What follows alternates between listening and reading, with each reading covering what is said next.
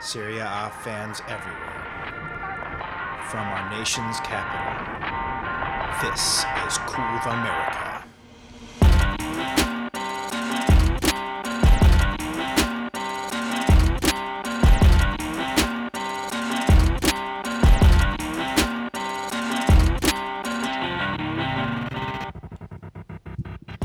Welcome back. This is Curve America, episode 9. I'm your host, Chris Ross, and with me, as always, are my co hosts, Marco Charla and Tad Burns. Marco and Tad are the founding members of the official supporters club of AS Roma in Washington, D.C., Roma Club DC. How you guys doing? Ciao, guys. Doing well, man. Better than me. I had a rough sports weekend. I've lost to Tad in uh, fantasy. L- lost is just a, An a understatement. huge understatement. Agreed. You got absolutely epically destroyed. How Yeah. you gonna lose to this cripple, man? Carolina Panthers killing me, killing me this week. Tad, how's your back doing right now? Dude, my back is terrible. My back. I'm, I'm just an old man now, throwing my back down, out, trying to bend down to pick up my pug, and now I'm bedridden. I was. I seriously thought we were gonna have to do this where I was like laying on my back on the couch, and we were like ha- stringing a mic up from the ceiling for me to talk about this. I'm like, I'm, I'm already in pain sitting here. So Showing your age, man. yeah, man. It's not. It's not like I got it. You know, like slide tackling. You know, an Empoli striker or something like that. I I, I got it on a dog, taking my dog for a walk. Just absolute trash. First fan to tweet tonight gets to come over to Tad's place and give him a full body massage. I That's think not- that's fair, right? That's that's a great incentive. That's a deterrent for yeah, I was gonna to start. say, like, what are, what are do they have to pay for their own airfare? To, That's right. Wear latex gloves. What else we got going on uh, here in DC? We we should uh, mention as we're recording, there is a presidential debate going on. In the notes right here, it, it looks like it reads presidential diabetes, and I was like, what did I did I zonk out and come to? And Chris Christie's president? Like, no, we we should mention. Uh, I I read this today. Super Bowl comparisons to uh, to the ratings tonight, and just driving around in DC. There's like half the traffic that's usually around. It does feel like an event is going on. Yeah, it for- feel, feels like two gunfighters are going to come out at high noon or something like that, and everyone's hiding and you know underneath Yeah. the table in the saloon. Uh, you know, in case these this. I mean, this is a, a debate of, of epic magnitude from the sense that it's like these. I mean, these two candidates hate each other. Like if you, if you're on any sort of social media, their followers hate each other and are slanging mud left and right. I mean, it's like the Derby della Capitale, but a, a presidential debate. I'm not sure what's more heated, either th- this debate tonight or, or me and Chris fighting over sound checks over here. That Mark, Marco the perfectionist. I thought Van Halen was going to break up in here, and I was just, just starting to get a little bit worried. What else we got? Uh, Tad threw in here just a, a fan of Marco Polo and the Geico commercial. I I have to agree with him. Yeah. Io sono Marco Polo. if, if you haven't seen it, it's up on the Curve America Facebook page, and it's just hilarious. Like Geico's so random. Like they have the iced tea one that's great. That's a little bit more like mainstream. It's a little bit more of a of a cheap joke, but yet it's still funny because anytime iced tea talks, period, it's funny. Yeah. What's he on Law and Order or and what, what he's, Law and Order. He, yeah, he's on one of those, and he's always. You know, he's always got the big one that I was like, "You damn right, son," and it's like that's all he contributes Yep. to the show. And then here he's just like lemonade. What's wrong with you people? But the Marco Polo one I think is so great because it's so weird. They have like these two like chubby suburban kids swimming around in an above ground pool, and then dunked in there is just like this old Italian guy. Like no matter like like if you watch Marco Polo on Netflix, he's like this handsome young Italian guy. but here they're like, no, he's this old like befuddled. You know, uh, Bill and Ted's Excellent Adventure guy. He's in the pool and water, and the thing Yeah. that he thinks is weird is that everyone's saying his name, not that he's in a in Not a that he's in a pool, with, right. with with you know with 16th century garb on. Uh, he's, Io sono Marco Polo. Yeah. That My is mom, who is an Italian teacher up in Jersey, loves that because, of course, she's saying ragazzini and io sono, so she's a huge fan of that commercial. Very good baseline Italian going on there, but it's just it's just the actor crushes it with the, that Yeah. just lost look on his face, and then two just little chunkers rolling around. I would. I'll probably throw my back trying to pull one of them out of the pool. An Italian in America. There you go. So uh, let's get into the podcast. Before we get, begin, please follow us, guys. Uh, Facebook, Twitter, Instagram. We got a little contest going on. Whoever tweets at us first, a donation in your name will be made. The donation being a gallon of olive oil will go to the charity of your choice. From Marco Charla, obviously. Yes. Uh, you can do two things with it. You can cook with it, or you could use it as gel. I recommend both. All I, right. I think I think Marco Polo's using it as suntan lotion, and in, in, That works too. Also, please subscribe to us, rate us, comment on iTunes, or subscribe. Uh, we're on SoundCloud as well. We're really looking for feedback on the show, so so please, uh, you know, let us know what what you think. We'd love to hear from you. Once, as always, uh, we have our um, secret producer Fabio, and he he's he's the one that likes to get the the comments. So write him at Fabio at crewofamerica.com. Um, we're always looking for ideas and stories, things we can discuss on the show. The three of us, between back pains, toothaches, and being a fan of terrible sports teams outside of Roma, Outs- yeah. outside of Roma, that was part who- of the bad sports day. Yeah, uh, we don't we don't have a whole lot of creativity, so go ahead and throw it at us. Yeah. Um, but we will start with the rundown as always. And so here we go. For the first time in the short history of this podcast, we have midweek games to add to the discussion, as well as the standard weekend games. So we'll be discussing the fifth and sixth week games for Serie A. So, guys, that's 20 games that we're trying to cover in about an hour long podcast. 20 games. And Yeah. unfortunately for all of us, Empoli didn't play all of them. So rather than break down all 20 of them, we're going to discuss each team and how they fared in the two games since we last spoke. One of the themes we note for for uh, this week with with two sets of games in it, midweek games basically equal crappier games for for the weekend.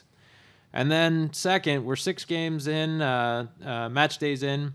The table's starting to shape up as as one would expect after six games uh, being played. So we're going to jump right into it here's uh, basically the teaser for, for what we're going to talk about this week. Juventus returning to the top of the table, no news there. Inter's continued success uh, for the beginning of Serie A, and the improvements of Milan and Torino, and the absolute dominance of Empoli and Crotone at their improbable neck and neck race for the Serie A Scudetto glory. Thanks for that one, Tad. That one, that it. one's it's going to come down to the wire. A little bias there. Uh, there will be some overlapping coverage this week for podcasts, but bear with us as we're moving closer and closer to our renowned Pulitzer analysis for the top division of Italian soccer. I can I can just see it on my shelf over there right now. I can smell it. So here we go. All right, Marco has Juventus at the top of the table. Marco, take it away. It was a good week for Juventus. They got two wins. Uh, they beat Cagliari 4 0. They won against Palermo 1 0. It's pretty standard stuff. Uh, Juventus is is showing that they're they're the team to top the league right now. They're at the top of the league, and it's again pretty standard. The the defense has two shutouts, and it really is clear that these guys are getting ready for Dinamo Zagreb, even though they started pretty much their starters these last two games. I don't know if they're just not concerned about Zagreb or if they're just trying to get reps or, or what the deal is. What do you guys think? I don't know. I think that what Allegri's trying to do, because he seems to be a very cerebral coach, and he's trying to basically game plan, you know, almost kind of like Bill Belichick style, game plan for each individual game um, that they, that they, you know, that, that they're playing, and sometimes these certain lineups just kind of work for that. But there's definitely an element of that the first team needs more reps considering the very few that they got at the beginning of the season. You know, he's taking a lot of flack for not paying Higuain, no matter how much he says, like, oh, I- you know, I'd go that way again. But I, I honestly think that he's just game planning for each one, and there might be some repetition involved, but he doesn't see Cagliari or. Um, or, or Palermo as you know huge obstructions to it, so he can go, hey, this is the lineup. Let's work on these few things. We'll come away with you know six points, and we'll be on to Dinamo. I'm I'm impressed that they just constantly approach each game ready. Like there's there's just no doubt that Juve is going to walk into the stadium and be ready. I mean, I know how deep they are, but like we're going to talk about Roma later, and it, that seems to be a problem for us that Yeah. we, we're just not ready. And Juventus is that's never an issue. You just you know that like they're coming in with their A game. considering that you know some that Inter maybe perhaps had exposed some of the flaws that they had, and that Palermo is again a team you know they, they win 1-0 on an own goal uh, by Palermo, and Palermo's going to go in. They're trying for that 0-0 draw. You know they're going to park the bus. Yeah, yeah, right. um, they're not going to you know they're not going to tr- give you know Inter sorry Inter uh, Juventus any open you know looks or anything like that that they're really looking for a 0-0 draw and maybe sneak one on a counterattack but they know going in that game they don't really have any chance And um, yeah, again, Juventus, like you said, just comes ready. That's a good point though, because you know they did lose to to Inter. It was Derby d'Italia, and I think this highlights one of the major themes that we've seen from Juve in the last couple seasons. Is these guys, even if they lose, they have that championship mentality and they're able to turn it around, come back next game and and bully and show like, yeah, we lost, we just had a mental lapse, whatever. Fat Boy Slim, Fat Boy uh, G, son. Fat Boy G. Chiatone. Yeah, Fat Boy G. Scored uh, again. He's got four goals this season. He's averaging 76 uh, goal every 76 minutes. And guys, it was a classic Dani Alves goal. You know that that goal that the ball comes across the top of the 18 and he slams it in bottom corner. Classic Dani Alves goal. Uh, I'm I'm excited to see him scoring because I think he's a great player and I don't think he's anywhere near done. Oh no way. He So- can. He took number 23 for LeBron James. I mean, those Yeah, are man. big shoes to fill, man. That's right. Literally big shoes to And he fill. says LeBron James like it wasn't Michael Jordan's number. so I, Ah, I- that that dates us.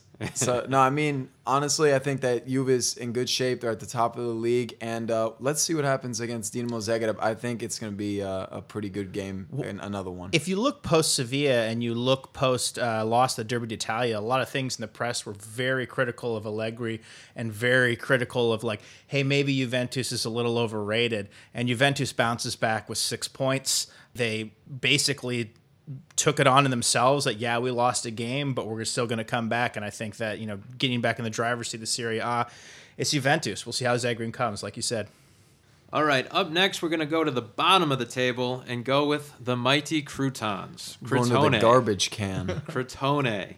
So in week five, midweek, uh, 4 nothing smackdown from Roma to be expected. Uh, and then again in week six, uh, they actually played today uh, when we're recording.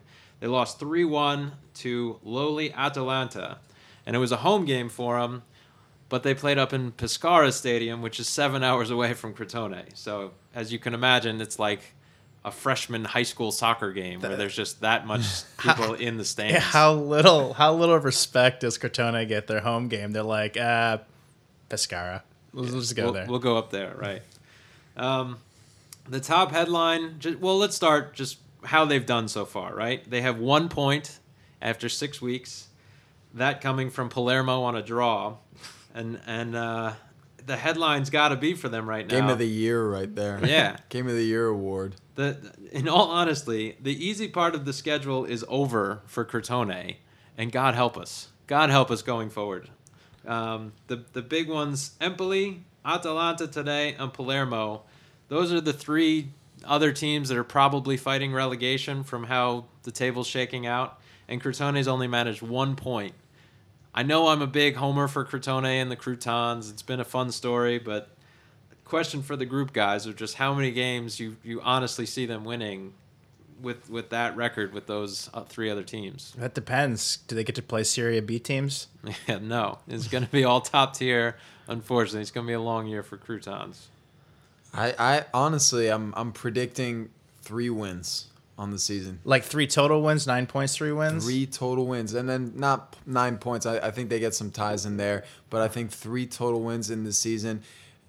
I mean, I think that's going to take like a, you know, the food poisoning for the uh, Udinese team for them to like snark a, Whoa, how did a A- victory from Didn't them. Aston Villa have like you know like three wins or something like last season or something? I don't I don't know. It was it ha- it happens. It happens that like you know you go like oh my god, there's so many games in the season. How the heck did they lose all those games and not win any? But it happens, man. This team is trash with a capital T. I'm fearful. I mean, I'm a strong Pitagorici. I'm I'm with you guys for all the Pitagorici. I'm out there, but you know, I, like I think Chris, once you get your Crotone jersey with the Serie A badge on the arm, that's going to end up being a collector's item because it's they're definitely going to be the the, the trivia answer to the trivia question. Because I mean, a few weeks ago we had you know Doug Dean on, and, and he did the podcast, and he said it, it was possible for Crotone to limp along to Christmas, get a couple results, and maybe get a striker or two, and and be competitive again. I think that might be because Doug has like a friend or somebody that works works for Crotone because I don't think he even believed it. Yeah. Uh, it, it's not looking good for them. You, you needed more than one point if if this is the early part in an early season. Uh, not looking good. They got beat seven one on aggregate this week. They're awful. Yeah, I don't think that you know Pythagoras needed to come up with an equation here. Maybe three wins, maybe nine points. Yeah, I know. They're throwing the mathletes out there for sure. That's their first team. Forza Crotone, we need big things, guys. Up next, back at the top of the table again, is Napoli. They got 14 points, which is good enough for second place right now. In week five, they had a draw 0 0 against Genoa. And then just recently on the weekend, they had a 2 0 win over Chievo and the Flying Donkeys. Gabbiadini grabbed one, and Hamsik scored yet again. Question for the group Is Napoli for real, guys? Can they legitimately compete with Juve uh, for, for the Scudetto? Well, absolutely. I mean, they're only one point behind Juventus, and they don't have any losses. A couple of draws, Juventus 5 0 and 1. Um, I think that, you know, with Milik scoring braces left and right, with Callejon, you know, being a golden shoe contender, with Insigne playing, you know, way more consistently than has in the past, all those things are great. Obviously, you mentioned Hamsik and then guys like Dries Mertens. Um, but I think a big indication of Napoli being a stronger side and being really good um, and being able to compete for the Scudetto is if they're able to get Gabbiadini going. I mean, you remember he's day one starting center forward. He's the guy that they tapped to, um, you know, be somewhat the replacement for Higuain um, and Callejon and Milik have answered the bell. Um, but I think that if he gets going, sometimes just takes that first one. You know, this could be a high goal scoring team, which you know could beat anybody. Yeah, that, that was the kind of the theme I thought for them so far in the season. Originally, preseason, you we were like, well, Higuain's gone. What is Napoli going to do? And I think the headline really is, who needs Higuain? You got three big scores with Hamsik, Milik, and Callejon. Hamsik just netted his 100th Napoli goal uh, this weekend against Chievo. Apparently, when he's not plundering the, the countryside in Mad Max movies, he looks like one of those post-apocalyptic guys with a Yep. Uh, he also passed Maradona recently for the all-time Napoli goals. So I mean, he's he's doing it. I will say also too, in, in all of the quotes I've seen from him, he's remained humble. He's focused on the team, which is really what you want to see out of a top goal scorer for your squad. Um, just zeroed in on look, we want to win, we, and that's that's just great to see. Uh, the other guys, you got Milik. Um, he was Tad just mentioned. He's he's forecast as Higuain's replacement. He got thirty-two million dollars on the transfer. Um, he's not feeling pressure. He said he's got four goals on the season, and then uh, Callejon is the other one. He's got five goals on the season. Yeah, so, Callejon is is he's, I mean, he's got to be top top three, top four Serie A uh, players right now in terms of, you know, what he brings to the game, what he brings to his team, and being dangerous. He's played over 500 minutes. He started every single game, and he's scored five goals, two assists. I mean, this guy's the real deal, and he's super consistent. He's been doing this for years now. Even when he was at Real Madrid, he was scoring goals. Um, so I think, you know, to answer your question earlier, is Napoli for real? Oh yeah, they're for real. I, as a big Serie A fan, want to see how they do in uh, Champions League. I think their defense might be a little shaky, um, but you know that offense can compete against anybody in the world. Callejon is a very good player. Their defense is is definitely strong. They're not conceding, you know, hardly they they didn't concede any goals in the past two in, in midweek or the weekend games. And yeah, in Europe and in the domestic league, Callejon is doing Callejon. doing very well. Come on, come on, Chris, give it a, give it a shot. it's just a fun name to say. Callejon. Callejon. We're probably saying that wrong too, right? Yeah, Callejon. get get your own Serie A podcast. Uh, but but interesting to see. You got Milik with four goals, Cal- Callejon with five. They're they're up at the top. Uh, top goal scorer has six. Icardi. If the big question of Napoli coming this season is could they score goals, they've answered it yes. Uh, four out of six points, second in the league. They're going to be tough to the end. Up next is Tad with the pride of Tuscany, Empoli. Yes, international fan favorite phenomenon, Empoli. Um, you know, before we start, I mean, as we reflect on this week's two performances by Empoli, I would like to point out that just because of the mere existence of Empoli FC, we have roughly 30 young men in the world. You know, these men get to realize their dream of being professional soccer players. You know, young men on this team from as close as Italy and as far as Brazil and Colombia. I mean, they even got a guy uh, named Levan from Georgia. Um, that's the country, not the state, Marco. Um, you know, all these man. guys get to cash a paycheck every two weeks that just you know says right on it, professional soccer player. The coaches get to teach their knowledge of a game they love dearly. You know, the fans in the hinterlands of beautiful wine country of Tuscany get to file into a stadium and cheer them on. You know, let's just let's just take a second to reflect on how wonderful that is. I, f- I feel like there's a butt coming after They've scored after one this goal. reflection. We're reflecting. We're reflecting first. Empoli is a very bad team with only a small amount of talent that commits the cardinal sin of soccer at any level. They spend far more time watching the other team score goals while they spend very little time scoring any goals themselves. And what's that statistic, Marco? It was two goals. I, I, two. Yeah, I can't think straight. You flicked my forehead. you crushed. You ape. You're standing on my on my uh, on my uh, uh, punchline. Yeah, two goals. They scored two goals in the Serie A so far. Um, you know, this week they managed to concede four goals um, without scoring any themselves. They have been shut out by you know two historically good Italian sides, but I mean that means in two games there are no goals. There are no shirts off and sprints towards the curva. There's no sliding on the knees. There's no celebrations where players flick each other in the forehead and look as though they might be physically abusing, you know, their scoring teammate out of sheer joy. Just a lot of things for Empoli fans to hang their heads very low. On the bright side, Crotone got a goal against them. Well, that's something that we should always celebrate. Absolutely, Crotone scoring. committing that cardinal sin. I mean, they lose 2 0 to Inter, and they lose 2 0 from the other team from Rome. Um, and the only person that really played halfway decent in either one of these two games is Manuel Pucciarella, Pucciarelli, which is just a fun name to say. Yep. You know, Em- Empoli continues to not be able to find the goal. Um, after six games, like Marco said, they've only managed just two games and uh, only two goals, and both of those goals came against mighty Crotone. Real easy team to beat. So I I have a question for Empoli, for Marco, to our scholar on Serie A. Legit question. Empoli has been up in Serie A for a little bit. Yeah. How have they managed to do that? Hey man, they play a very humble style of soccer, and you know they they honestly, like any lower Serie A team, they prepare for games in a tactical manner. If you look at the game against the other team from Rome, they actually had about sixty percent possession. Like the, the the shots were only nine to eight for the other team from Rome. And then you look at the Inter game, and the possession was like 50-50. Shots were nine to nine.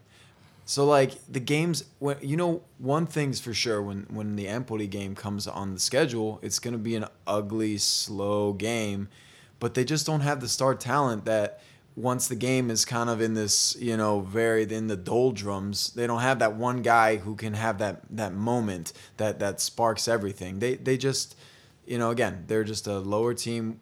They go into every game super tactical and you know, both a those lot games, of the times they come both out. those games where they gave up more possessions, that they had they won the, the possession battle. They go down early. Yeah. Um, you know, it, their defense, if they want to play that type of, of soccer, is just they're too much of observers. If any sort of dynamic player makes any sort of good run with a good ball put on him, it's a goal. I, I do want to keep the, the podcast positive. So if there are Empoli fans out there, like we're not trying to rag on them. Like just why do you like this team? Why is it fun to be an Empoli fan? Well, because you're from there and you probably don't speak English and you're not listening to this podcast. And if you do, awesome, great on you. And remember, That- that- Chris, we started off on a positive note. There are 30 men out there that get to Well realize said. their dreams Well of being a professional Italian soccer player just by the mere existence They of al- Empoli. They also ha- they haven't given up more than two goals. So again, kind of that's positive. Kind of goes into this. to Skorupski's good. Skorupski makes a lot of great saves for them. Forza Empoli. Up next is third place Inter. Tad, take us away. Yeah, we organized this, so apparently we're going to go back to back some of these. But anyways, like I said, we have, or like Chris says, we haven't done this this before. But anyways, um, Inter they claim four out of six points. They win the first midweek game 2-0 over Empoli. No surprise there. We actually just kind of talked about that. And they uh, drew this weekend one to one against Bologna. Um, the first game, you know, it's it's Inter riding high after knocking off of knocking off Juventus. Uh, they they win the way that I think if you're an Inter fan, you want them to win. Um, with Candreva and João Mário giving excellent service to Icardi. Icardi knocks in two. The game's over in 20 minutes, basically. With Bologna, they had a little bit tougher test.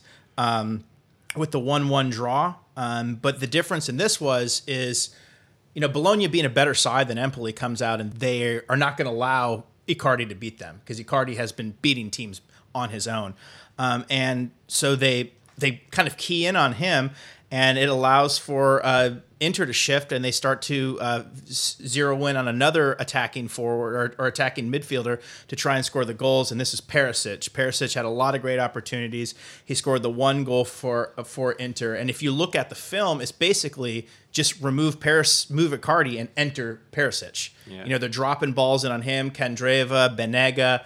Um, João Mário, you know that those three, you know, getting him going is going to be a huge thing for Inter going forward.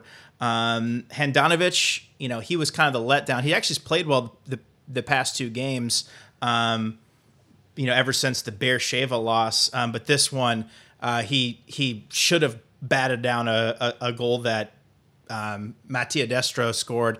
And Mattia Destro, I don't know what's up with his goal scoring thing. I guess we talk about in Bologna, but this one, you know, he he knocks one in that's pretty pedestrian and you know he just loses it. It's, it's like you know watching when chris it was announced that chris ross won the role of tevye in the woodrow wilson middle school production of fiddler on the roof man. It was just the best day ever. Um, so yeah i mean uh, my question for you guys is is has de boer's group turned the corner and they're back as a serious scudetto contender? Or are we just watching a brief spike in a team you know that might fizzle out I, I was hoping for it, honestly. I mean, when they beat Juve, I, I wanted them to, you know, all right, they're going to be a competitor this year. Uh, but then, what was it? With the the draw again, like with Bologna, you, it just makes me pause because, like, you know, if you're for real, you're not going to have that hard of a time with Bologna. But well, I don't know. Bologna's Bologna has ten points, and Bologna is a solid team. I mean, Simone Verdi's getting going; they're a good team. I guess we can talk about that more with Bologna, and that was a good game. I mean, it was it was a very exciting. It was a game that Inter should have won, but I think taking four out of six and um, you know seven out of your last nine is a, a, a title contention team. Definitely, and against that Bologna team, they had 21 shots, about 70% of possession. I mean, they definitely were running that game. And uh, Tad, as Tad was saying, you know, a couple players that are really standing out.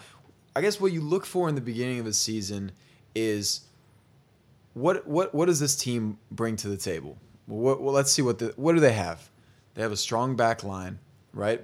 They have this new midfield that's gelling very nicely. Candreva and Banega and Perisic, obviously great players, and Candreva's been showing to be one of the better players in Serie A with this with those deliveries, amazing. And then they got the top goal scorer in the league. So you know, are they having a hiccup? Yeah, I think they're still trying to sort out their identity. Um, I think they will definitely be challenging for the title by the end of the season. And honestly, I hope they do, you know, very well in in Europa League too, because again, need to build that championship mentality to get back to where they were a couple years ago. I think if we remove the Chievo game and remove the Beersheva game, I think we're talking as Inter as you know they're definitely return to return to form. All right, back down to the bottom of the table with Palermo. They are in 18th place with five points. In week five, they had a 1 0 win over Atalanta. And then in week six, they had a 0 1 loss to Juve with an own goal in the 49th minute. Uh, Goldaniga back hails it uh, past Posavec. And it's just the story of Palermo for the beginning of the season. They, just letting in own goals and, and just terrible looking goals. Uh, top headline, I'd have to say, for Palermo is for God's sakes, don't relegate us. We're going to keep our coach for a few more weeks, we promise. Uh, De Zerbi, who is the, the ninth coach uh, and is since last season, uh, he did mention that he's frustrated by the complacency with Palermo, which I think is a good sign for the club.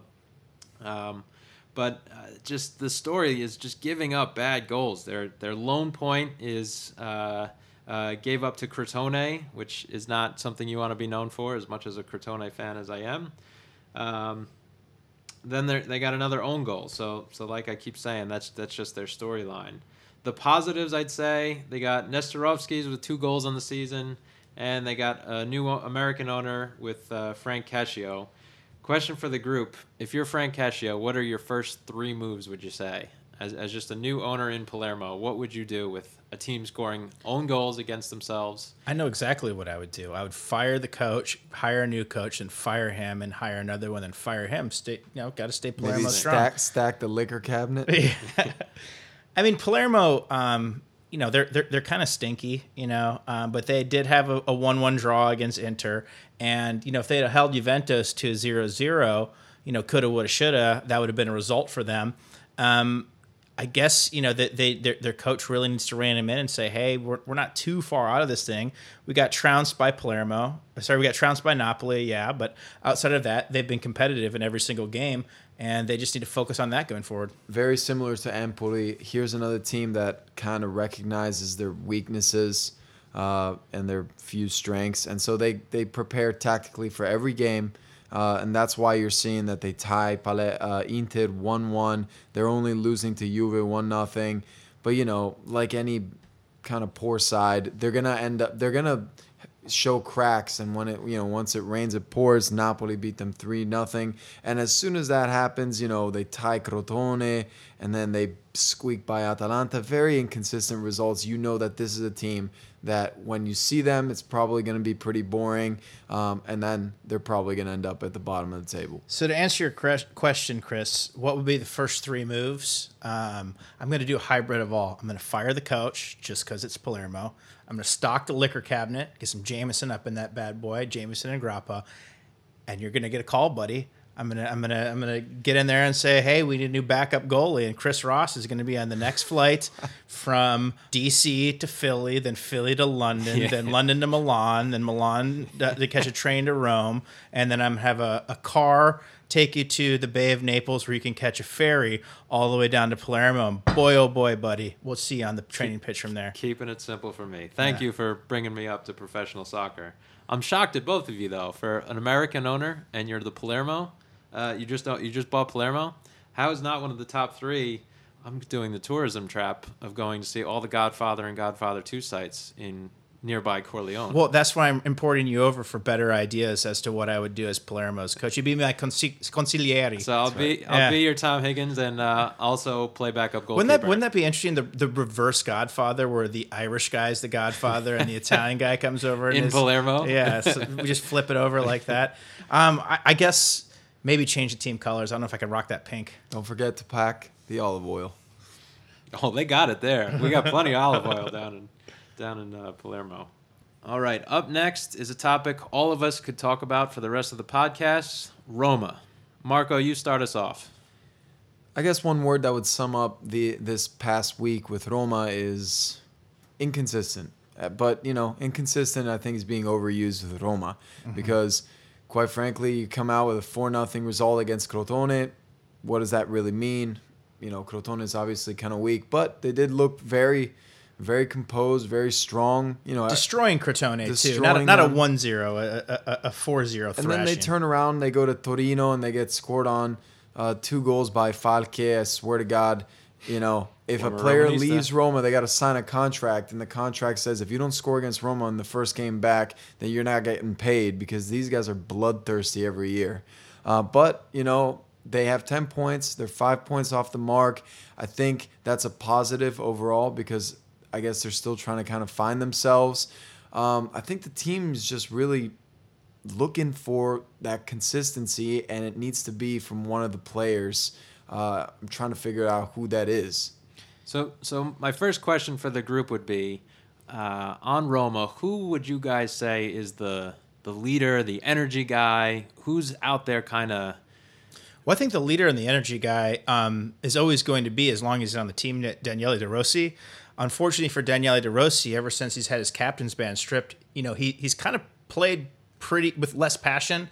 Seems like he's you know been neutered a little bit, um, and that's kind of the player that De Rossi is. He's a very emotional guy, and so when things some sometimes don't go his way, he gets in a funk, and it takes him a little while to get out of it. So the energy guy has to be him. I mean, he's like you read, he's the clinch fist of Roma.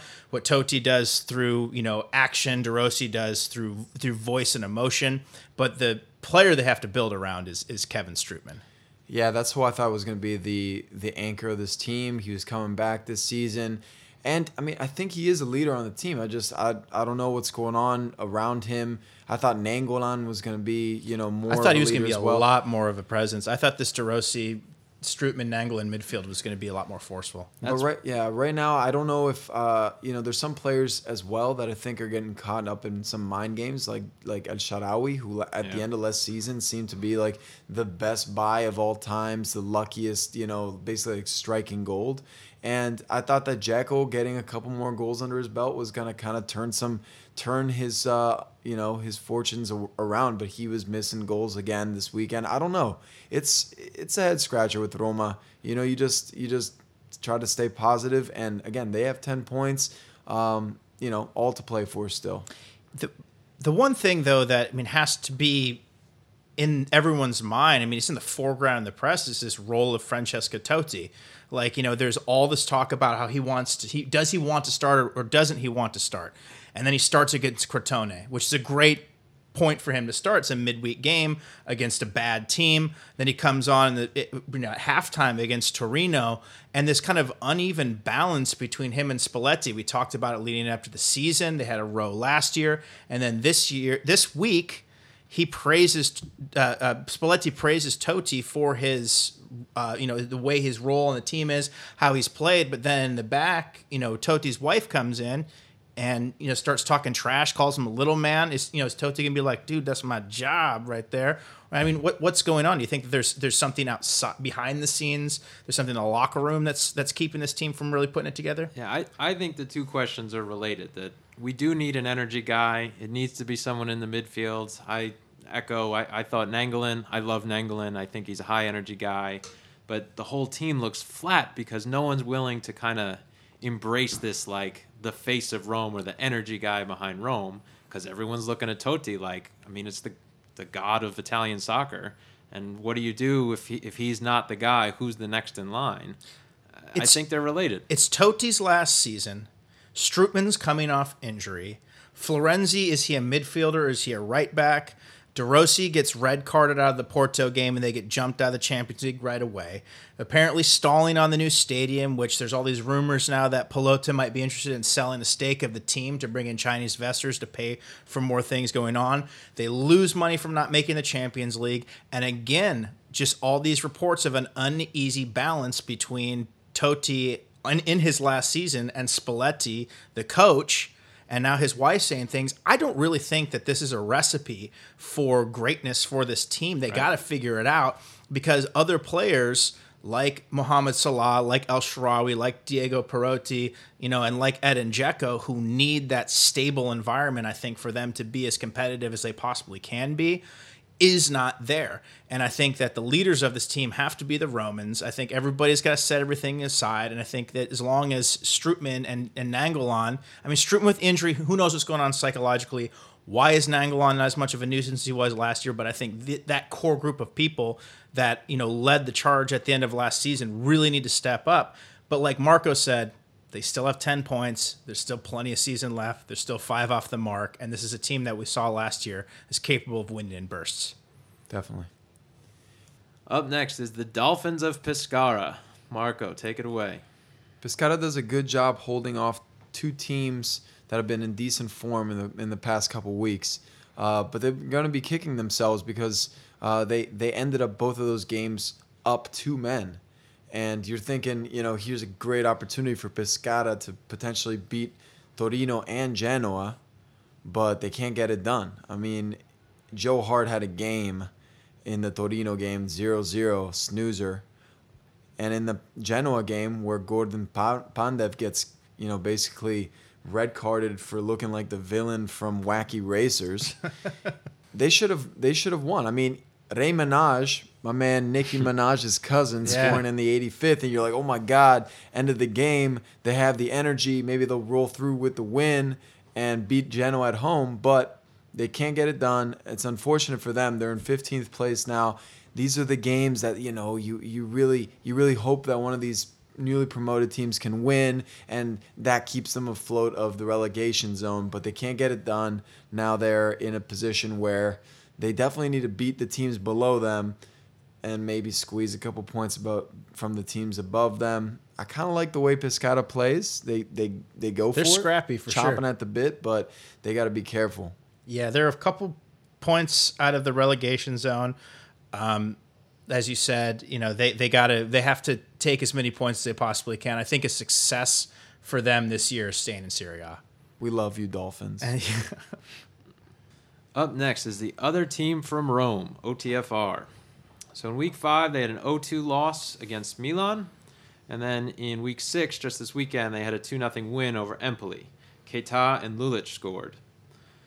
Results to, to date, they're, they're doing all right. They're uh, in fifth place with 10 points with a bunch of other teams. Um, the biggest headline for them, I'd probably have to say, is Ciro Immobile. He leads the team with goals, which admittedly is only two. I feel like I am a striker for the other team from Rome right now with my back being hurt. I feel like Ciro Immobile myself. Get it? Immobile. Get it? it? needed it for a second, but Yeah. nah, it dropped. Nailed it. still got it, Chris. I still got it. Uh, so I think that kind of shows OTFR getting it done with a collective effort. Uh, Immobile with just two goals as a leader. Um, you know, you need the whole team there. Question for the group, really. OTFR, situated where they are on the table, do you see them moving up much? Are they a top three team, or is this kind of where they're going to end up uh, for the, for the remainder of the season? I don't think they're a top three team because uh, you know Whoa, whoa, we get to say top four now. right. That's true. It's That's true. true. I don't think they're a top four team because first of all, I don't think they have the players and the caliber. They may, they have one or two players that that are, and mainly you know Ciro Immobile and um, Felipe Anderson. Felipe Anderson. I mean, but Ciro Immobile when he's gone off and and tried to do big things, he's he's kind of faded a little bit. But I think that this is a team that is dangerous, especially on the counterattack. They're they're quick, um, but they're riding a wave right now. And historically, this team, you know, does well a couple games. Everybody gets pumped up, and then they fall off a little bit. So right now they're on a high. Uh, I wouldn't jump to any conclusions. Uh, they're playing well, you know, good for them. I'm not gonna be too pr- not too happy for them. The good thing for OTFR um, is Keita had a good week. He was all over the place. And I think, um, like Marco said, since they don't have a whole lot of players, getting him going, along with uh, Ciro Immobile and um, Felipe Anderson and a couple other players, is going to be very important for them. Um, I think right now, OTFR is right where they would want to be Yeah. um, fifth place, 10 points within striking distance, you know, five points away from the top of the table. I don't think they have any illusions themselves. Who knows? You know, they might be thinking that, yeah, we're a Scudetto team. It's just ours as well. But, like, I think where they, they are where they want to be um, and they, within striking distance. Yeah, looking at the results, they're they're beating who they should beat. Atalanta, uh, they beat Pescara, they drew with Chievo, and an early loss to Juve. I, I honestly think this is exactly where they're going to end up. Uh, right there, just kind of sneaky. Like you you kind of forget about them, but they're right near the top. Uh, and and I, I just you know to answer my own question, I think that's where they'll stay. I don't think any of their own fans even know how well they're doing. They only sold like 15 season tickets. If you watch their games, man, or something like that. yeah, there's nobody in the stands. I will say I walk back my comments a little bit because Parolo and Biglia are are quality players, Yeah. and they're both starters on their national teams. Um, but again, I, I I agree with you guys. I think they'll end up where they are. Actually, probably lower because I think Milan's doing decent right now. All right, back to the near bottom of the table. Tad's going to tell us about Sampdoria. Sampdoria is a team that I think that we were all pretty hyped on at the beginning of the season. They've always been kind of a pesky middle of the table uh, Serie A team, and they've had some good showings so far with uh, uh, Luis Muriel. Um, but they won their first two games, and ever since then, it's just been a never-ending streak of losing. Um, they've lost their last four games, and they appear capable of losing to anyone, and just in about any way possible. Um, in both their losses this week, they lost 2-0 to Bologna and 2-1 to Cagliari, making that they don't have any points out of six points this week. They're currently 16th with six points. You know, they they they found ways to beat themselves. Um, and particularly in this last game that finished up this afternoon um, in, in the U.S. time, where Emiliano Viviano had probably the the most bonehead play of the week where he that. comes out to to try and clear a ball outside the box as uh, Melchiorri, who is a player I'm not very familiar with at all, um, is running it down and he just whiffs the clearance that just the, the tap in from Melchiorri and you got to remind that that's in the 88th minute. That's two minutes after Samp, uh, Samp had equalized against Cagliari and could have come away with a point this season. Soul crushing. I mean, they get whipped by Bologna on the road, um, in both, you know, and then get red cards at the end. Like uh, Barreto in the first game had a red card that was so bad. It was so bad. You know, just kicked the legs out of one of the Bologna players. You know, they they are just losing in kind of jaw dropping fashion, snatching defeat from the jaws of, of drawing. I guess my question for you guys is is from what you've seen from Sampdoria so far, with two wins to start the season and four straight strikeouts, is this team tape, capable of righting the ship, or is it panic time in Genoa? There's a couple things we talked about. Well, first of all, I do have to say that we got a little too pumped up about Sampdoria winning the first two games against Empoli and Atalanta, and we see where those teams are at right now. Uh, but you work I- with what the information that you have. exactly, and, and I, I mean, I will say that we did say that Muriel is a great player, but he kind of you know fades in and out, fades in and out. Yeah, he's dangerous. He showed to be dangerous against Milan, but uh, you know, you you really need players to step up in this league if you want to keep a consistent run of results, and that's not happening. You know, four losses in a row is, is showing you that they don't have a terrible team. They just are not a, a, a very good cohesive unit right now. Well, I think that if when they play uh, when they played Romo, they should have put on Dodo so he could have scored a, scored a brace against Dodo Rome. bird, as we used to call him. The the word for me with Sampdoria is, is just heartbreaking because of the games I've seen them play, it, it's just like today, right? Just like you're watching this, you're a fan of their team, and oh my God, you whiffed on it and you just gave them the result. They've always been in the games, like Marco said, and you know I, I think they can right the ship and, and be a middle of the table team. I don't think they're going to drop down to relegation talk. Uh, I really don't. Um, but you you got to get results. You got you can't whiff on the ball in the 88th minute. You can't do that. Up next is Milan with Marco. I think Milan can be pleased to have 10 points through the first six games, especially because in the beginning, uh, you know, with the result to to Torino, uh, and then the result to to Napoli, you kind of like, man, this defense is super shaky. Eight goals in the first three games. They haven't given up a goal since. Uh, since the Udinese game, and yeah, not not to say that they've been you know super consistent, but they've been doing well. And this week specifically, they got a two nothing win against the other team from Rome, and then they got a 0-0 result against um, against Fiorentina. And these are big results if you're Milan trying to get back into the speed of things, and you're playing these bigger teams and getting the results that you need. I couldn't agree more.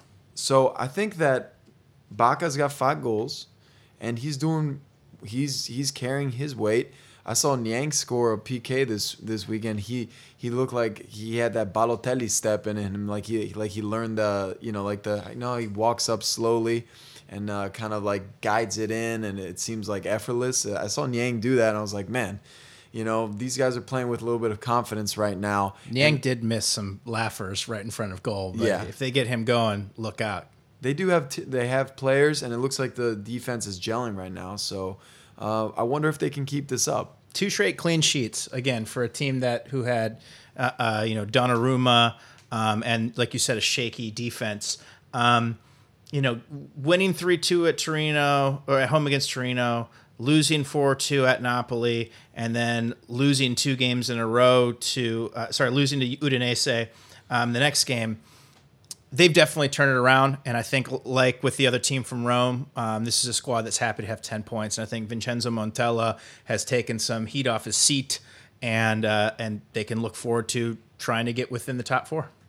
I don't know. I, Fiorentina, they missed a penalty shot, and so there's your results. Uh, I, I don't think Milan has turned the corner personally. I think they need to be focusing on the fact that they got clean sheets and Bacca scoring, and they can work from there. I agree. Up next is mighty Atalanta. Marco, you got this one?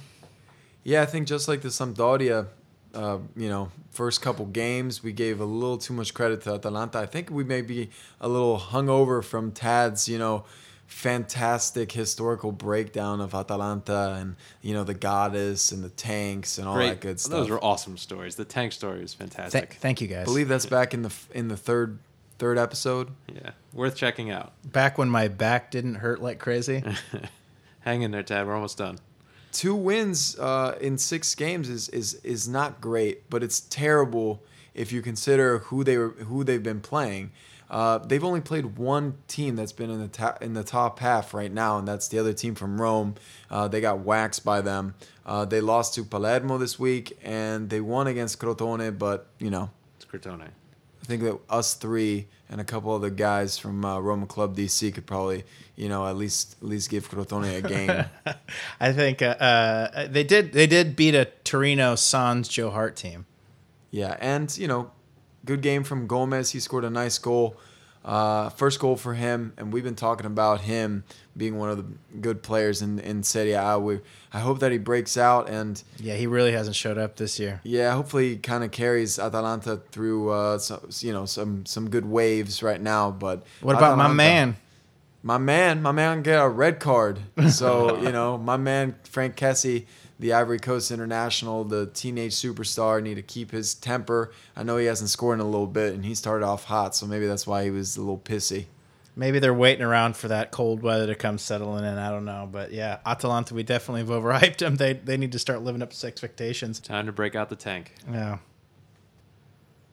Up next from Fair Verona, the Flying Donkeys, Chievo. Tad, take it away. Yeah, this is a really kind of Chievo. It's so Chievo. This this week was so Chievo. It's just so Chievo. Where they uh, they take three out of six points. Um, they beat Sassuolo two to one, and just a slobber knocker, old school Serie A game, super chippy. And then they uh, go on the road to Napoli and lose 2-0. You know, Chievo, uh, which now they're they're left with ten points and kind of in that scrum um, of four or five teams with ten points currently. They, they're they're seventh on goal differential. Um, but you know, again, it, all that matters is the points. At the end of the day, it's too early for the goal differential to really make a make a difference. Um, but against uh, Sassuolo, I mean, they in the in the slobber knocker game it was their stars were you know able to come out. Um, Lucas Castro again had another good game. Um, Valter Birsa again had another really good game. Um, and after this game, we have Chievo at ten points um, with victories over Inter, Sassuolo, Udinese, firmly in Europe, with a couple stars playing at this, you know, at this level. And I guess at this point, you know, what's your opinion of, of Chievo? You know, they're they're they're firmly in Europe. Well, then they go to Napoli, and their stars are neutralized by Napoli's defense. Um, they go down 2-0 and then they had a chance to you know erase the clean sheet against them when Antonio Floro Flores makes basically the most classic Italian prima donna striker move ever. Um, he gets he beats everybody with a through ball, has a, has a defender two steps behind him. He dribbles the keeper for a tap in, but instead of tapping it in, he feels the uh, pressure or the contact behind him and, And takes a dive Yeah. instead of knocking it in. So it's really tough to say what this who this team is. Um, they are in a position right now where if they go to Pescara and take three points, and Roma and Inter tie, or if Roma knocks off Inter, they're in Champions League position. You know, my question for you guys is: This is Chievo really a, just a kind of a conditional two goal loser to top of the table teams, or are they the surprise Champions League team that are just caught on an off night against Napoli? I just think that Chievo is falls into that group of teams in Serie A that has a bunch of kind of older, experienced players, especially in the back. You got Gobbi, Dainelli, Cacciatore, Sorrentino, the oldest of them all. And then they have a couple players, you know. I mean, Pel- is also older, but Birsa's doing well. Lucas Castro's doing well.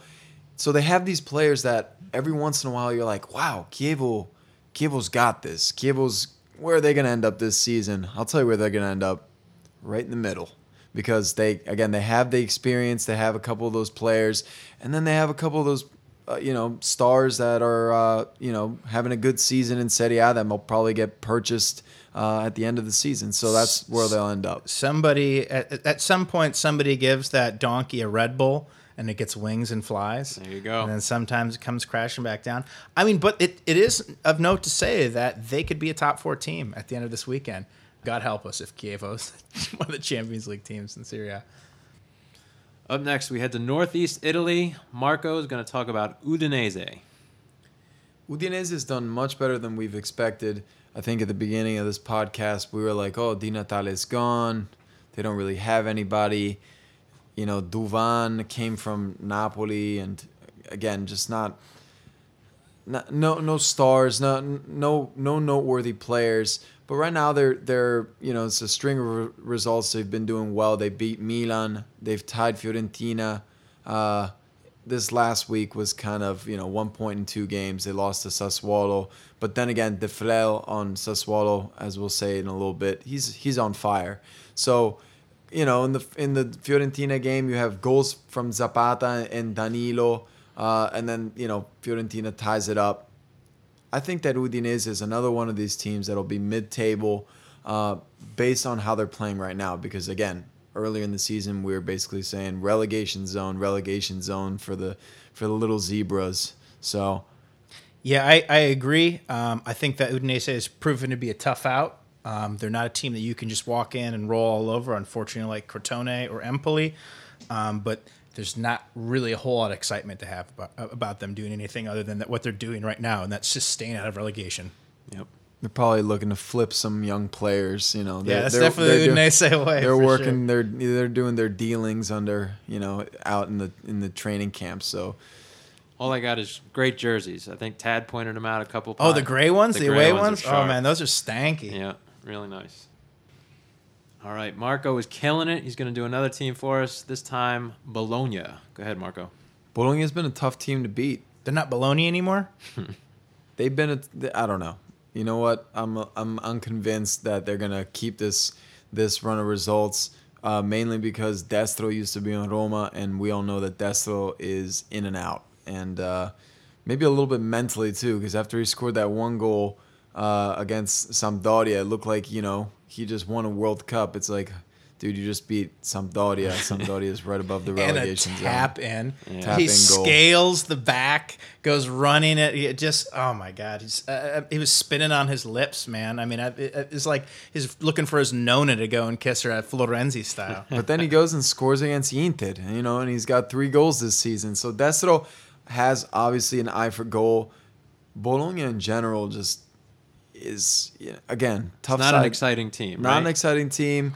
They're going to be a tough team to beat, you know, but I don't know if they'll have a chance in Europe. They're going to have to be, you know, I guess this week was a big week for them because Sampdoria and Cagliari are two teams.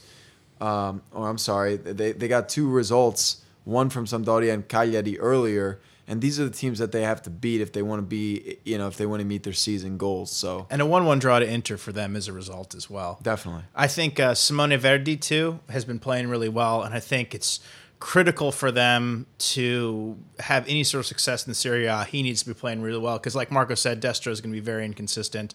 Um, Simone Verdi is a, I think, a, a, a quality Serie A player that might not get much playing time for Juventus, but can be featured for a team like Bologna um, and have an impact. So. Outside of that, they got to be holding, holding, holding fast at that he can make it happen. So, so, question for the group then. I mean, Inter and Bologna just tied with a draw, uh, one-one. Is result for Bologna and bad for Inter, or I mean, where are we putting it on the spectrum for these two teams? Well, like as as I was saying in the Inter game, that was a that was a hard fought Serie A game. I mean, it was in Bologna, and Bologna I think plays pretty well at home. Um, but for Inter, it has to be a letdown considering that they they won the Derby d'Italia. They could have won that game, but I think for Bologna, it's definitely a good result. Being able to draw a team that is superior talent wise to you at home, that's a good result for them. Definitely. And they got Joey Saputo, our uh, our- our man from America's Hat, Canada. Uh, yeah, the Canadian owner. I like that. All right, up next we go all the way out west to Cagliari, Tad, Tad's promoted team. Tell us about them. Yep, these are my boys. These are the guys I picked just for the sheer luck of me having a jersey before we started this, this podcast. But in one week, Cagliari must have felt like the most unlucky sons of female dogs in the world, and then the luckiest sons of female dogs in the world. Um, why they would feel unlucky is they drew the short straw of having to face Juventus after Juventus lose in the Derby d'Italia, Yeah. and they get crushed. Yep. And that's bad for Cagliari because they've been playing well, and th- their last couple of games, I mean, they looked like a team that might make a little noise and and finish mid-table after being newly promoted, and then maybe be able to do some crazy things like add a couple other stars or build on their, their momentum. But no, they just get absolutely thrashed um, it, it, at home. They had a 28 to 2 shot differential in that game. Ouch. So Cagliari had nothing. Um, and unfortunately for them, they played a team like Juventus that was trying to sustain the rage. Um, but then, you know, kudos to them for bouncing back after 4 th- four, you know, 4 0 culo blasting from Juventus. They come back and they get a 2 1 win over Sampdoria. Now, albeit that's with the, you know, with the biggest clown shoe move of the, of the week, uh, Viviano whiffing the air. Um, but they do pick up three points, and they're currently in seventh place with seven points. Um, you know, I must have been crazy when I was overhyping them to be, you know, maybe they'll they'll they'll, uh, they'll, they'll challenge for Europe or something like that. I think it's pretty unlikely. But my question to you guys is, is you know, we've seen a lot of different Cagliari teams this year, you know, from multiple goal losses to a comeback draw against Roma uh, to multiple goal wins. Now that we've seen them both win and lose in the same week, who is this team? I think they're more bottom of the table than middle of the table. Just you know, inconsistent and honestly, like, I mean, who would you say is the face of Cagliari right now? Marco Sau.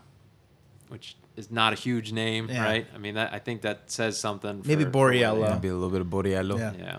I think that uh, kind of taking this podcast uh, episode full circle, everything's falling into place. I mean, Cagliari is a newly promoted team, and granted, they kept some players when they went down and then came back up. They've they've held these players. Um, it's not like they. It's not like Marco Sau was killing it. He was doing well two seasons ago, but you know, again, from a team that has consistently kind of mediocre players, you're gonna end up with a mediocre, you know, table standing. So it, it's it's all falling into place, but we can still get excited when they have you know nice runs. I think I think I think the thing about Cagliari is when they play well, they look really good, Yeah. and they're a fun team to watch. But unfortunately, like if a team like Juventus, I mean Juventus is the varsity and Cagliari is the JV, Yeah. and it was a JV varsity scrimmage in that game. They got destroyed. Sampdoria. I mean, you guys said, yeah, good for Cagliari to come back and be able to beat that team, even though that Sampdoria beat themselves. But I worry that guys like Borriello and Alves are going to be the, the, the kind of guys that are going to be leading the charge, you know, for the next 20 or so weeks. Yeah. It's going to be tough. Up next is Italy's darlings of Europa, Sassuolo. Tad, take it away. Sassuolo, they split again the week. Um, they lose 2 1 to Chievo, and they won 1 0 over Udinese. They currently sit ninth with nine points, so three out of six points the week. What can I take away from this team so far? They look like a team that they need Berardi back in the worst way. Um, I was looking through the team stream on my phone, and there's a rumor that Taylor Swift is penning a ballad about how bad can life be without Berardi. I think the working title is No Berardi, No Party. You have to do it in some sort of accent. But anyways, um, is still looking good. He picks up two goals this week. Um, he's definitely uh, as a strike partner um, with with Berardi when he comes back. These two could really make some noise. You know, they, in the two one loss they could have won, but they came up short. Um, they come away with three points against Udinese. Again, you know. Their defense is a little shaky. Uh, they do get the clean sheet against Udinese, but that's not because they have a dominant form of defense. I think it was a combination of uh, Consigli made some good saves, um, but he also got bailed out by his defenders when he was way out of position on some balls, and then just some good old fashioned luck. They didn't defend the set piece very well this week at all, and there's some balls that went off the hardware. Um, but I guess my question for Sassuolo is it seems like we've seen a lot of Sassuolo so far this year because they've played a lot of Europa League games and a lot of praise has been heaped on them as a small school small school sorry small team that's that's over what are we doing a, a college football podcast? Um, and across all competitions they've played well in Europe but they've struggled in the Serie A again especially in the defense. I know Berardi has been hurt but is this a Sassuolo team that can beat Bilbao 3-0 but lose to Pescara 3-0 really a threat for Champions League this year? I think they are. I, I really think they're the darlings, like I said at the beginning of of, uh, Europa, but but also you know it's an early loss to Pescara. I- And gonna remember, we can make some bold predictions because there are now four teams. So right, right. say what you will about that. I, I think they're a good team. I like the fact that they got a lot of Italians on their team and Uh, two young, exciting strikers. Yeah, I, I, I like them. I, I honestly think that they're going to be a challenge and could be the Cinderella for Serie A this season. I'm gonna sound like a broken record here, but Sassuolo is another team that you know is overall pretty solid, but and and you know rides waves, but they're gonna be reliant on the two you know big star players that they have, and if Berardi's out. Then the, you know that cuts your chances, you know, down in no, half. Then That- no party. yeah, that you'll that you'll be going on streaks. I mean, you may get results because your the rest of your team is solid, and that you still have De Defrel. But without Berardi and, and Defrel firing it all on all cylinders, I don't see these guys going on a long winning streak or beating any of the big teams. Yeah, they have to. They have to be able to beat Inter. They have to be able to beat Milan. They have to be able to beat Roma um, to get for that top four. But right now, I mean, they they show that they can beat good teams. I mean, they beat Bilbao. Um, Yeah, I've you know, said 3-0, but they did lose to Pescara 3-0. Like, what's you know? I mean, what's going on here? They it's going to be interesting to see. Come on, Sassuolo. Up next is back to Tuscany, Fiorentina, La Viola. Week five, they had a 2 2 draw against Udinese, and then in week six, they had another draw, 0 0 against Milan. Results to date, they got eight points, which is good enough for 12th uh, on goal differential. So they're right there, they're in the middle. Um, Fiorentina still no goals allowed at home, so they're dominating uh, on, at the homestand. Makes sense. Uh, Be reminded though they have eight points and they had a game uh, suspended against Genoa, so, three point. points away. Yeah. That's true. Um, the general storyline, I'd say, is you know they seem to be sticking together. I thought it was interesting. Um, the club is very happy with head coach uh, Paulo Sousa. They vigorously denied uh, him stepping down in early September, and uh, fifth place finish last year, and tolerable results for 2016. You know, I, I think they're doing all right, but um, you know, it's looking at some of the the results. You know, they beat Chievo suspended against Genoa, like like Tad said, a loss against Juve, and then a win against Roma. Those are quality results for, for a team at, at this point in, in Serie A. and a tie against Milan, right? Uh, this Yeah, just zero, this zero. week. Yeah. Yeah, you're right.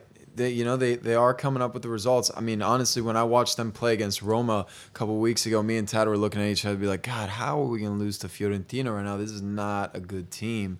They do have some players, obviously, uh, because they're one of the more storied teams, or at least in the modern time. You know, at least right now, uh, they're they're supposed to be one of the better teams in in Italy. So. I think that w- the combination of that, having good players, um, and you know, pretty decent a- atmospheres, I think that they're going to be pulling these good results. I don't think they're going to be in the in the Champions League No, running. no. The the way that Fiorentina's results so far this season are just why I can't get behind them as a team. It's because they don't have anything exciting about the team. They you know they they play 0-0 draws to to Milan. They play 2-2 draws to Udinese. They have BS squeak through offside penalty goals to beat Roma. I mean, like how did they beat us? Um, they, you know, they, they, they take to zero. I mean, there's just nothing overly exciting about this team. And I think that the way they've played, unless they have some sort of addition in the transfer window, I think they're going to hang around where they have been the past few seasons, and that's like they'll get a European position. They're not going to be in the Champions League. I just I don't see them being able to put together because they don't have the raw talent. Now this week, it has to be pointed out they do play a team with probably the greatest name of all time, Quarabag FK.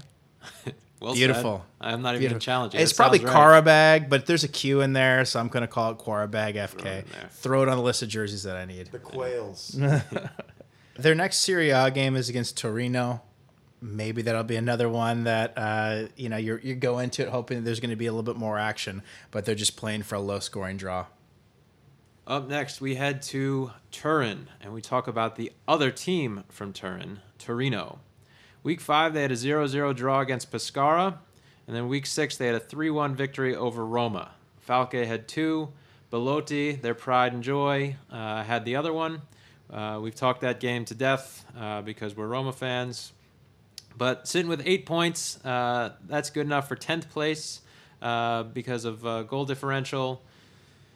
I'd say the headline right now Torino starting to run on all cylinders because they've got Joey Bag of Donuts, Joe Hart, and then Belotti, who's just come back from uh, injury. Uh, you know, he scored again in, in the Roma game, and if if the defense with, with Joe Hart starts clicking and then Belotti starts scoring again, we've been talking about Torino as being a legit team, and I think if that starts happening, you're gonna the the, the table's gonna see why. Yeah, they. Uh, uh, I misspoke earlier when I said that they got beat by a Atal- uh, they lost to an Atalanta team pre Joe Hart. Joe Hart was actually in that game, but since then, him being in Torino, and I know we've talked a lot about him, but it's you know it's, it's big news in the Serie A. He's had two clean sheets, and this past game he gives up he concedes a goal, but they win three to one. And I think you're right with Belotti coming back. Um, this team, you know, is dynamic. It's fresh. They have a great goalkeeper, well, at least a very good goalkeeper, the the best you know the the English national team has to offer. Um, but they're going to be put to the test. They have Fiorentina, then then they play Palermo, but again Palermo almost just played Juventus to a draw. Then they have the other team from Rome. Then they have Inter. So I think we're going to find out in the next few weeks who this team really actually is, and that test is really important because it's important to be able to judge them when their team is healthy. But if they're healthy and they're firing on all cylinders, this is definitely, I think, a top six team. I'm really excited about their youngster Baselli. Oh, he's good. He's been playing well. Uh, I mean, he's still coming off, in off the bench. Maybe he'll be starting towards the end of the, the season. I guess props to Falque, you know, Oh no, you dog. You know, thanks for playing well against us. You know, just following the line of ex Roma players. Belotti also, you know, for the future of Italy, really excited about you know Il Gallo, and um, again, just a good team all around. Joel Obi, who hopefully doesn't stay injured for too long.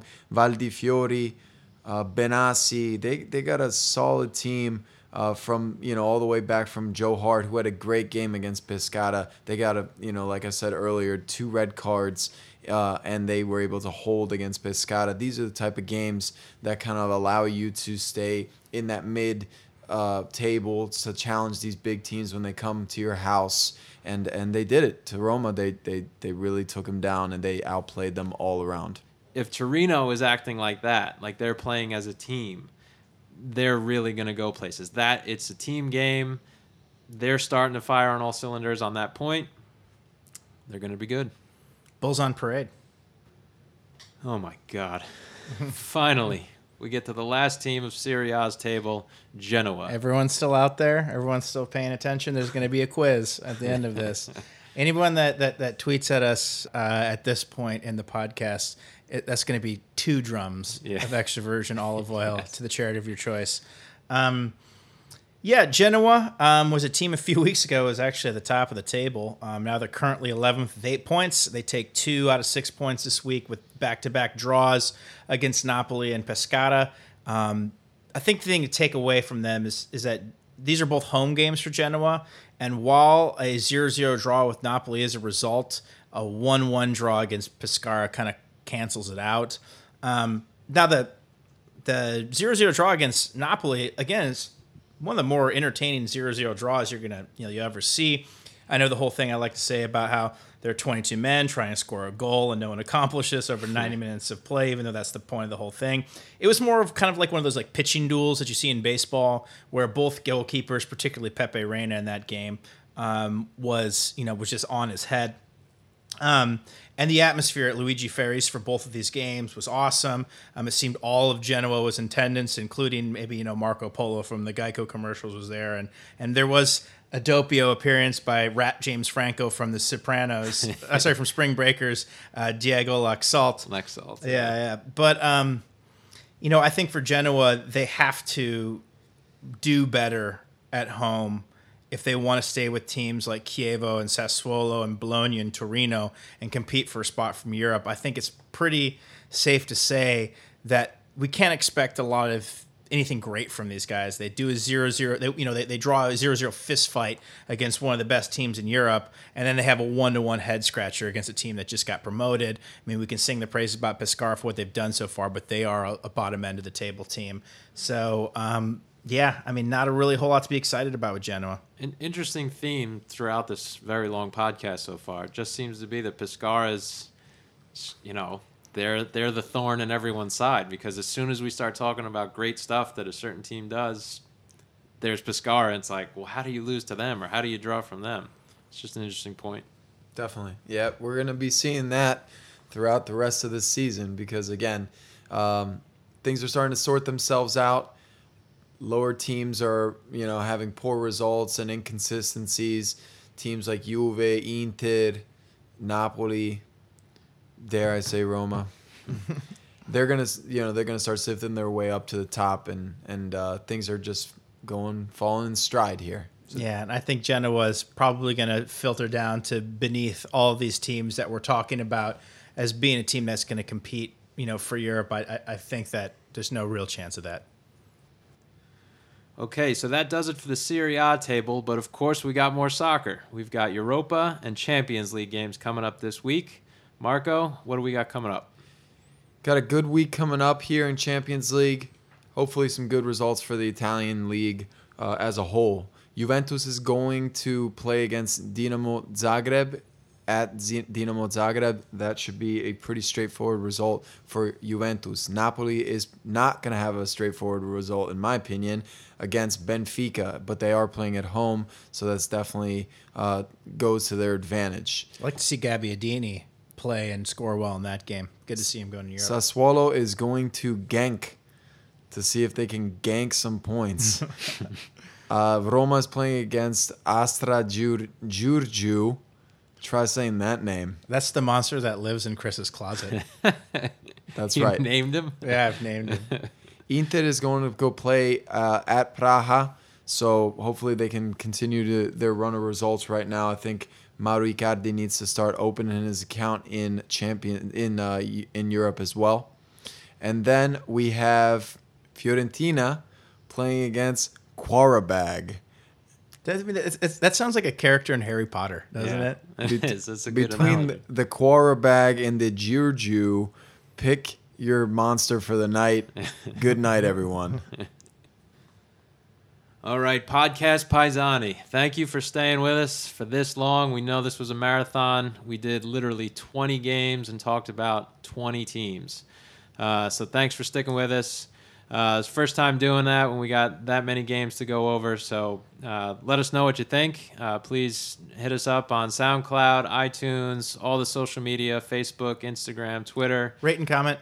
Yeah, please. You know, we really are looking to hear from you guys uh, what you like, what you don't like. Also, I've put up a picture on the Curve America uh, Facebook page of of uh, Laxalt and his rat boy James Franco and Spring Breakers look. So check that out. So check us out. Until next time, guys. We say ragazz. What was it from Mark from uh, the Geico commercial? Ragazzini. Yeah. Ragazzini. We say Arrivederci. Io sono Marco Polo. ciao.